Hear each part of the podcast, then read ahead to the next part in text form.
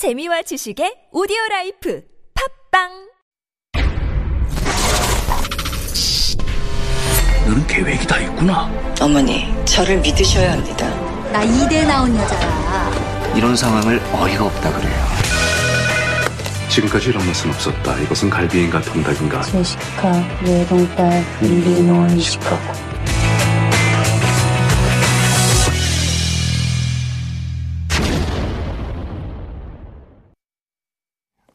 And we are back with Beyond the Screen. This is our weekly segment when we take a closer look at Korean movies and dramas as a way to understand Korean culture as well as the social issues that are being highlighted. I wonder what we'll be highlighting today. We're going to be shedding the spotlight on a movie called The Call. It's a brand new film. And it's a high-concept horror thriller released just last week on V O D, starring two big stars, Park Shin-hye and Jeon Jong-seo.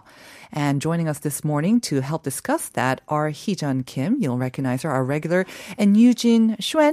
Did I pronounce that right? Sure. Yeah. yeah. Eugene also joined us once before. What you may not know, listener, is that Hee-jun and Eugene are actually husband and wife. Ta-da. So that'll make things a lot more interesting. Hopefully. Hopefully. No domestic strife or uh, infighting. Hopefully we can avoid a war uh, between uh, the two of you. But uh, I am expecting some lively discussions, you know, maybe yes. more, more forthright and honest and direct as well.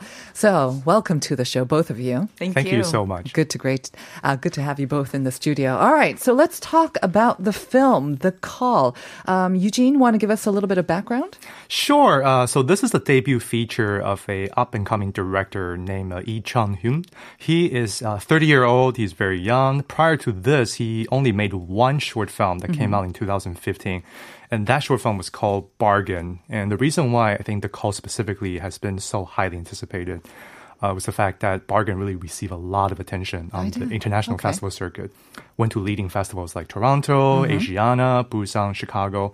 And uh, for viewers and listeners who are interested in the film, you can find it very easily online. Actually. Really? Bargain? Yeah. You can yeah. see it all online. It's available for free? Yeah, absolutely. Okay. It's uh, I think it's about twelve to fifteen minutes, and it's a really innovative short film. It's a thriller. The whole thing is done in one take. It stars only a couple characters, but it really keeps your attention and ah. goes to very surprising places. I thought it might be about shopping, but it's not. It's a thriller. It's okay, Bargain. Yeah, you will be surprised. I mean, the Korean title is 몸값.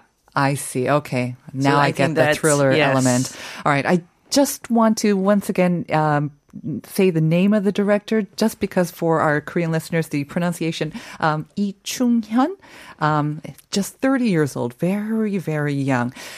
I kind of, um, we talked about this call um, being a high concept suspense thriller. And I said that because our writer wrote it, but I have no idea what a high concept suspense thriller is. Is there such a thing as a low concept suspense thriller too? What exactly is a high concept suspense thriller? Eugene? I guess for filmmakers and film critics, whenever they say high concept, I think it just generally refers to the idea that it is it has a fantastical uh, premise that is out of the ordinary. I see. So for example, Back to the Future, mm-hmm. Groundhog's Day, or Inception, these okay. movies that ostensibly have really crazy and out of the world premises. Mm-hmm. I think we call that high concept. Got it. All right. And I did not know this, but um, it's actually a remake of another movie? That's correct. Yeah, mm. The Call is actually a remake of a British Puerto Rican film uh, from two thousand eleven. Mm-hmm. And the interesting thing is that that particular film did not receive a lot of attention when it first came out. Yeah, never heard of it. Uh, I didn't know much about it at all mm. uh, until I started digging into uh, the background information on The Call. So what's interesting here is that the filmmakers of The Call basically took the premise of mm-hmm. that original film. They didn't really keep a whole lot of other plot elements, okay. but I think they recognized a good premise and they mm-hmm. decided to make a Korean movie out of it. Right. Because I was thinking with The Call, you know, and Koreans always being obsessed with their smartphones and whatnot, I thought it was, you know, it seems very suitable for Korea and a Korean audience. And of course, we have to mention that it stars two great actresses, one very, very popular, one kind of emerging, but also getting Getting a lot of attention as well. Park Shin-hye and Jeon Jong-seo. Yeah, so Park Shin-hye is a big star in Korea, and Jeon Jong-seo, I think for a lot of people, you know, people know her from uh, the twenty eighteen film by Lee Chang-dong called Burning. Burning, excellent movie. Yeah, uh-huh. so she is being receiving a lot of attention internationally uh, because of, I think, just the way she acts. She has this very sort of fearless, unhinged style of acting that really attracts a lot of attention. When you see her on screen, she just lights everything up. She doesn't seem to be acting, which is the scary thing about it. For Burning yes. and also The Call, is she really acting? Or, you know, you kind of wonder. It just seems like her. In a way. Yeah, it seems like she's... I like, mean that as a compliment. She's really channeling do. something exactly. almost, right? right? I think that's what's so captivating about uh-huh. it. But also, Hee-jun and I were saying, as we were watching the film, we were a little bit creeped out. Exactly. Me too. Me too. Yeah. Yes. Well, Hee-jun, we have to kind of mention to our listeners why they should watch it now. I mean, obviously, we have not had a lot of new releases. So, you know, I know people are kind of starved for new releases. So maybe a little bit of kind of encouragement. Mm-hmm. I mean, it just came out last week uh, mm-hmm. on Friday, and uh, just like Eugene mentioned, it was a very highly anticipated right. uh, release because of the director, mm-hmm. and they actually started the whole theatrical marketing. They were supposed to uh, release it in the theaters in March. In but March? Yes, because of the COVID situation, wow. uh, it eventually uh, chose Netflix right. uh, for the release, so uh, there has been a lot of uh, anticipation for mm-hmm. that, and... Uh, again, Jeon Jong-seo, it's Jeon Jong-seo's uh, new film after mm-hmm. Burning, and uh, as we will talk about it, she is, I mean, Park Shin-hye is uh, fantastic yeah. too, but Jeon Jong-seo's new film, mm-hmm. as a new film, uh, she's also very amazing. Kind of curious why they didn't uh, maybe go to V O D right away, like in the springtime, or maybe they were hoping that things would get better and they would be able to release it in the theaters, because 사냥의 시간 also came out, yes. and they went straight to V O D mm-hmm. um, in the early part of this year, right?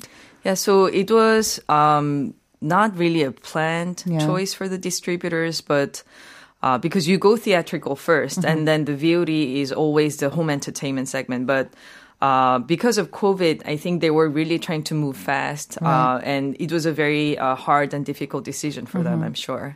It does seem to be a major trend, though. I think I read in the news today that Warner Brothers, they're now going to be streaming all of their movies. Yes. It just seems to be the way that mm-hmm. uh, the industry is going. All right, well, let's talk a little bit more about the movie. We've talked about the two stars, or introduced who's starring in it. Let's kind of give away the plot now without giving away everything that happens, especially towards the end.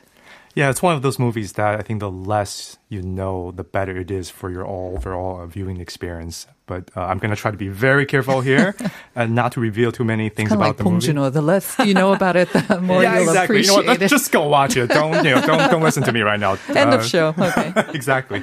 But basically what happened uh, in the film is that uh, at the outset, we have uh, Park Shin-hye's character.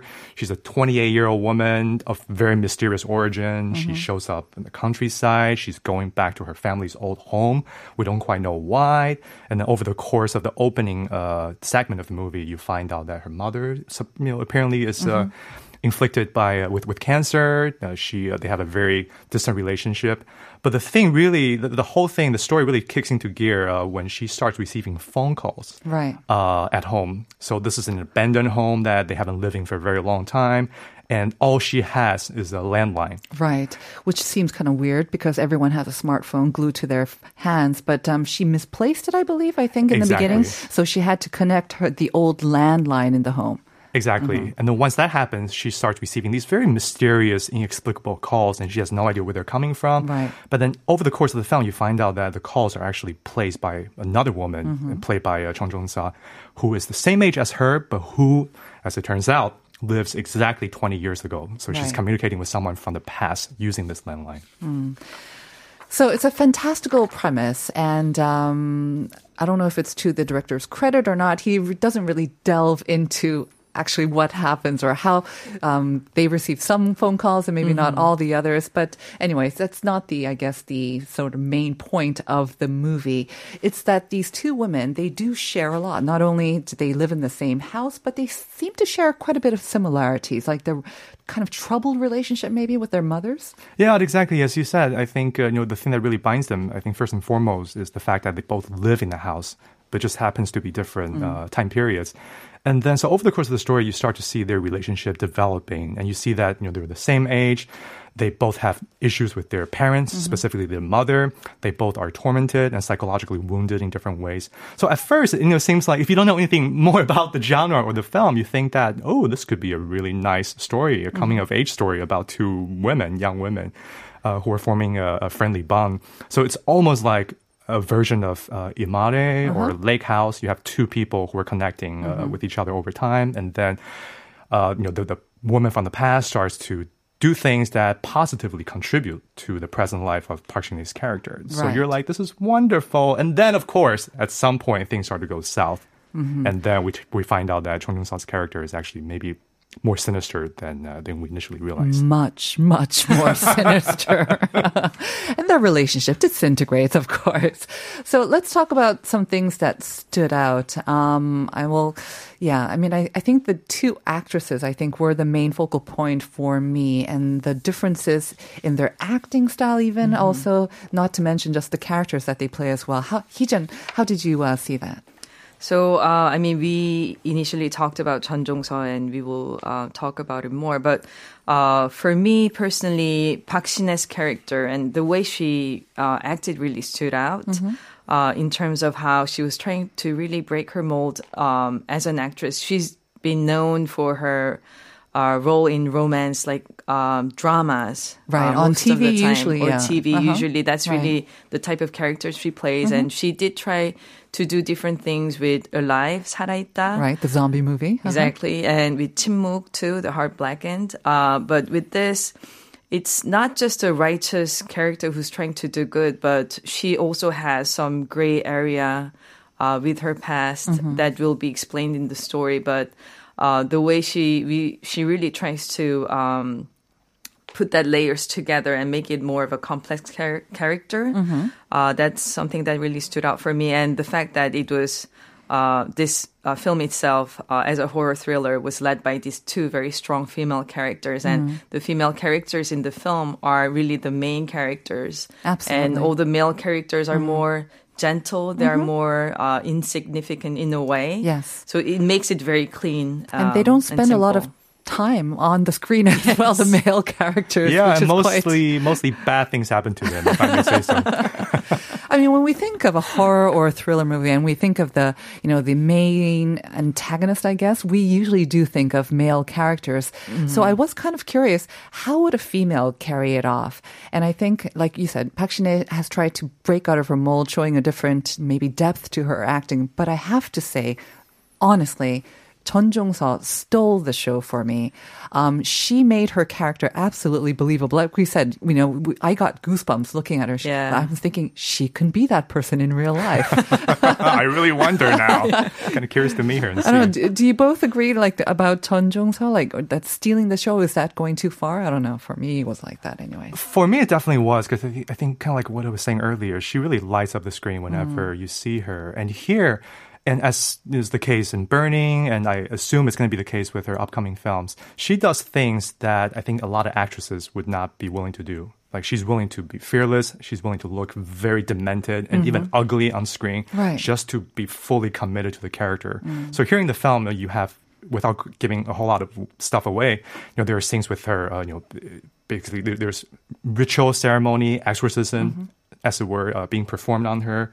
She's channeling this very dark and sinister energy. It's almost as though it's demonic. Mm-hmm. Uh, so in terms of her contortion, her body language, her physical expression, she just has one of those, uh, she, she's one of those actresses, I would say, that uh, just go full in. Yes. So for me as a filmmaker, I'm actually very curious to know more about her preparation process, mm. like how she manages to get into the heads of the characters, how she manages to prepare herself for the mm-hmm. part. I'm just curious in general. I think even her physical appearance mm-hmm. um, at, works to her advantage. She, yes. She's not the, the typical sort of actress, you know, beautiful. I mean, she's beautiful, but she's mm-hmm. striking more than just, you know, yeah. um, traditionally gorgeous. I think Park Shin-hye mm-hmm. fits more yes. of that role. Yes. Um, Jeon Jong-seo seems stronger, almost um, not... not masculine, but slightly less feminine, I guess. Yes. Kind of maybe more in the middle area as well. And um, yeah, almost like a chameleon. Um, her physical actually appearance looks quite similar as what she looked like in Burning, but I guess it's the expression, it is her acting that I, comes to light. Yeah. yeah, I absolutely agree in terms of the... Um, the rawness that she has, yeah. the energy, and also the way her face... Um, expresses emotion mm-hmm. is just very different from any existing Korean actresses. And mm-hmm. I, I'm sure that's why she caught attention of Lee Chang-dong mm-hmm. and all the other new films. Mm-hmm. filmmakers as well. Right. I wonder how it would have done if it was actually released in the theaters, because thrillers, you know, that sort of that scare element, it always kind of, I love watching those kind of movies in the theaters and, you know, mm-hmm. having the audience kind of react with me as well. Um, how was it for you guys? Um, I have a fairly small T V at home, so it wasn't a, a very sort of immersive experience um, screen-wise. I was just caught into the story, but how did you like it? Did you both kind of share your reactions to it? What was it like? Um, yeah. I think to an extent, because yeah. uh, at first, you know, we have a decent-sized T V at home. And I, I remember as soon as we turned on, uh, we were streaming it.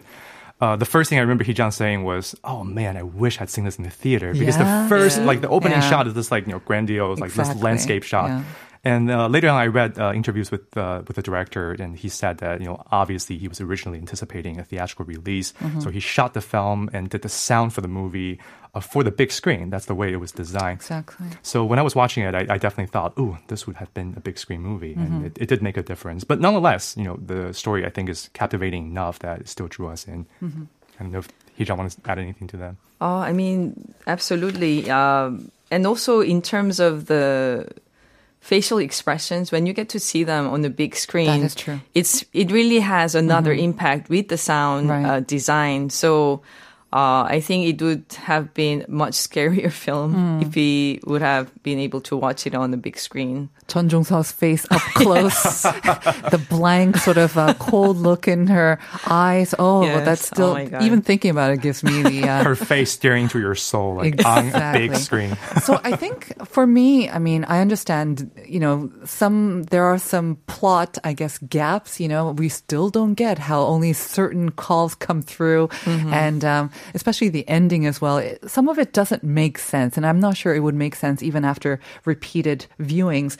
But again, it's not the main point of the movie. It's kind of just fun, isn't it? It's fun. It kind of scares you, but it also kind of makes you kind of laugh and also maybe reflect on your relationship with your mother as well. Absolutely. Because I, I think it's funny. You know, there's so many movies like this where the premises are just so interesting mm-hmm. and, and so innovative. But if you really start unpacking them, they don't really quite make much sense. Right. So as a viewer, you just have to suspend your disbelief and just, uh-huh. just roll with it. Because here, I feel like for those people who are really picky about the strict logic of the film, there's probably a lot to pick apart mm-hmm. in terms of what you were saying. But for me, uh, as a viewer, what I really found interesting about the movie is precisely the fact that a lot of it is so illogical and so yeah. preposterous. But that actually high became... High concept. Suspense thriller. That's folks. The keyword of the day, high concept. So, I mean, it really goes to very crazy places mm-hmm. in terms of the relationship between the two uh, characters and yeah. how... You know, the, the, the chain of events, mm-hmm. you know, affect uh, the life of Park Shin-hye's character in the present. It, it goes berserk. And for me, it was exciting to watch. Yeah. For some people, it might be a little bit too much. Right. I had fun. I have a feeling they might come out with a sequel. I think leaving that possibility right. was probably one uh-huh. of the intention. Very quickly, um, some parting thoughts or last thoughts. You...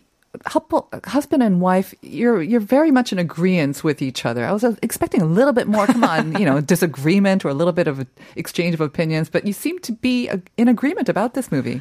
Any last thoughts? I think on this particular film, we, we seem to be, yeah. the, the one thing that was kind of fun uh, when we were watching it at home was that, uh, you know, this is one of those movies where I think the key plot points mm. really hinge on the lead character doing dumb things. I mean, that's a, that's a very typical horror film trope. That's so, true. Don't so, go there. Yeah, don't exactly. do that. So yeah. Hee-jun and I were saying that a lot at home. We're like, don't. We were why watching. Are you doing this? Don't do it. Uh-huh. it. You know, that kicks things into gear. But it was just yeah. funny to uh, to watch it with Hee-jun and having right. that be able to share that experience and yell at each other at home. And you, Hee-jun, any last thoughts?